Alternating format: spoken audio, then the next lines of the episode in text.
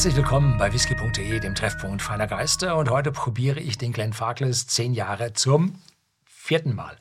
Vor zwölf Jahren habe ich den das erste Mal probiert, ganz, ganz früh. Dann vor sechs Jahren und dann vor drei Jahren mit meinem Sohn, aber in einer Battle in einer Auseinandersetzung, was denn nun der bessere Whisky wäre, zwischen Glen Farkless zehn Jahre und einem anderen Whisky, den ich jetzt hier nicht nennen möchte, weil es geht ja hier um den Glen Farkless. Also 10 Jahre, 40 Volumenprozente, nicht gefärbt, schauen Sie sich mal die tolle Farbe an, zu 34,99 Euro bei whisky.de als Dauertiefpreis im Shopsystem. Ja, Glenfarclas ist eine private Brennerei, also kein Konzern, familieneigen und hält sich nicht so an die Konjunkturzyklen dass sie mal was machen und dann wieder nicht machen und so. Wenn, wenn wenig verkauft wird, dann brennen sie auch wenig, weil wenig Geld reinkommt oder so. Nein, sondern die haben einen Produktionszyklus, die fahren da durch, äh, legen die Fässer hin und können entsprechend dann rausnehmen und geben sich also diesen Boom- und Bust-Zyklen der globalen Wirtschaft nicht hin. Und das ist das Schöne, wenn man eine private Brennerei vor sich hat. Und sie verwenden zur Reifung eine ganze Menge Sherryfässer.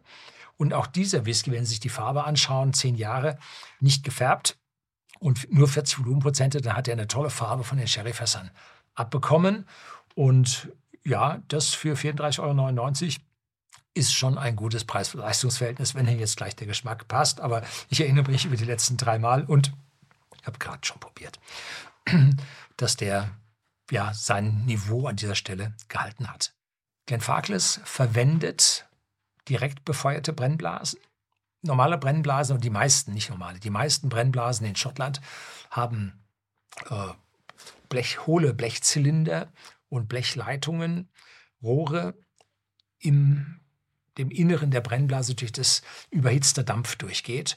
Und mit diesem überhitzten Dampf kocht es auf. So, wird aber nicht verwässert, weil es ja in diesen Rohrleitungen und diesen Zylindern drin ist, Hitzezylindern drin ist. Glenfarclas macht das anders. Die heizen von unten mit offener Flamme. Früher mit Kohle, heute mit Erdgas. Und das würde jetzt zum Anbrennen führen, wie man das von ja, zu Hause auf dem Kochtopf kennt. Wenn man die Flamme zu heiß macht und vergisst umzurühren, dann brennt es an. Deswegen hat Glenn Farkless ein Rummager da drin.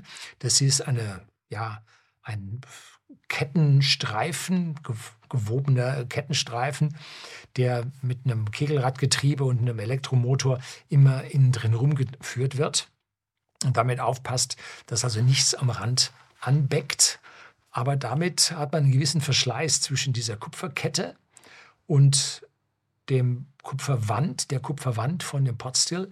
Und dieser Verschleiß führt dazu, dass mehr Kontakt des Whiskys mit Kupfer vorhanden ist.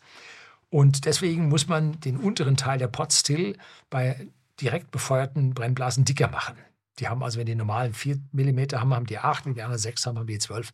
Also die sind dicker weil sie ja auch eine gewisse Lebensdauer dann haben wollen und der Ramager ihn da ständig abträgt, aber führt zu einem ja mehr katalytischen Umwandlungsprozess im Whisky. Deswegen ist ja alles aus Kupfer dort bei dem Brennen, weil dort die unerwünschten schärferen Bestandteile umgewandelt werden. Auf der anderen Seite direkt befeuerte Brennblasen führen zu einem etwas intensiveren Whisky. Weil ja, ein bisschen bäckt es halt doch an und wird dann wieder abgemacht. Ne? So ein paar, wie heißt es beim Kochen, Röstaromen. ja glaube ich jetzt nicht, dass wir da bis hin zu Röstaromen kommen. Aber ein gewisser Temperatureinfluss auf das Malz ist dann schon an der Stelle vorhanden. Mir gefällt also sehr gut, dass diese Flasche jetzt nicht gefärbt ist, weil sie ja so ein farbloses Glas haben oder wie man es fälschlicherweise im Marketing sagt, ein Weißglas. Die älteren Whiskys ab 15 Jahren, der 12-Jährige hat auch ein farbloses, die ab 15 Jahre haben ein braun Glas. Und das soll den Whisky ein bisschen, ja, geheimnisvoller, dunkler, älter machen. Ne? Wobei die müssen sich da ja nicht verstecken mit der Farbe, den der Whisky über diese Jahre dann aus den Fässern bekommt. So, das ist immer ein bisschen schwierig. Das andere links, ja. So. Ja, und in der Nase sofort Sherry, deutliche, deutliche Sherry-Fruchtigkeit mit einer leichten Süße und einer leichten Dunkelheit. Und dann ist Malz, Vanille, Karamell da. Jetzt habe ich gerade schon probiert, jetzt habe ich wieder probiert. Da wird dieses Malz, Karamell und Vanille deutlich stärker.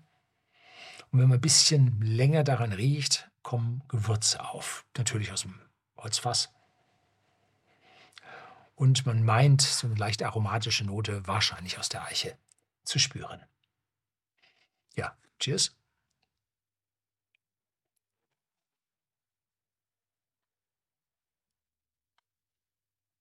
Mhm.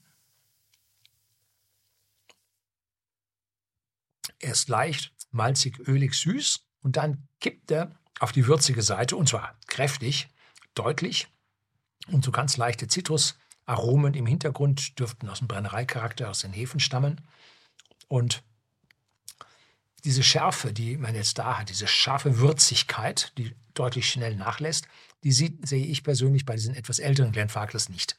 Das ist also jetzt an den jüngeren noch da, was dann durch die Reifung, also wahrscheinlich kommt es aus diesem äh, Rummager, aus dem Direct Fired Stills ähm, und braucht dann die Jahre im Fass, bis sich das dann, ja, dann abbaut und wahrscheinlich dann durch eine Eichenwürze ersetzt wird. Ja, wie auch immer. Und der Abgang ist jetzt, ja, geht jetzt mittellang, nicht so lang, geht jetzt schon zurück. Das ist bei den älteren Glenfarclas länger. Es gibt bei, jetzt kriegen wir ein bisschen Trockenfrüchte, verbinden sich mit einer Restwürze. Es gibt bei Glenfarclas hin und wieder auch Brenn, äh, Abfüllungen, die jüngeres Alter zeigen. Ich glaube, es gab mal einen Achtjährigen und es gab auch welche mit ohne Altersangabe, mit spezieller Reifung. Aber die sind absolut selten und sind aus meiner persönlichen Sicht nicht konstant verfügbar. Ähm, das ist praktisch die Einstiegsflasche in Glenfarclas mit zehn Jahren Alter, mit einer, ja, der klassischen Glenfarclas-Reifung, wie wir sie aus der ganzen Palette von ja, zwölf Jahre, 15 Jahre, 17 Jahre, 21, 25, 30 die gibt es fast immer, nicht ganz immer, aber sehr häufig. 40, sehr rar geworden. 50 habe ich schon ein paar Jahre lang nicht mehr gesehen. Haben wir aber auch mal im Shop gehabt. Dürfte heute bei vielen, vielen tausend Euro liegen. Mhm. Ja, ein fast unschlagbares Preis-Leistungs-Verhältnis für einen gut Sherry-Fass gelagerten Whisky mit kräftigem Ausdruck, intensiv, malzig, süß. Ja, kommt gut. So, das soll es gewesen sein. Herzlichen Dank fürs Zuschauen.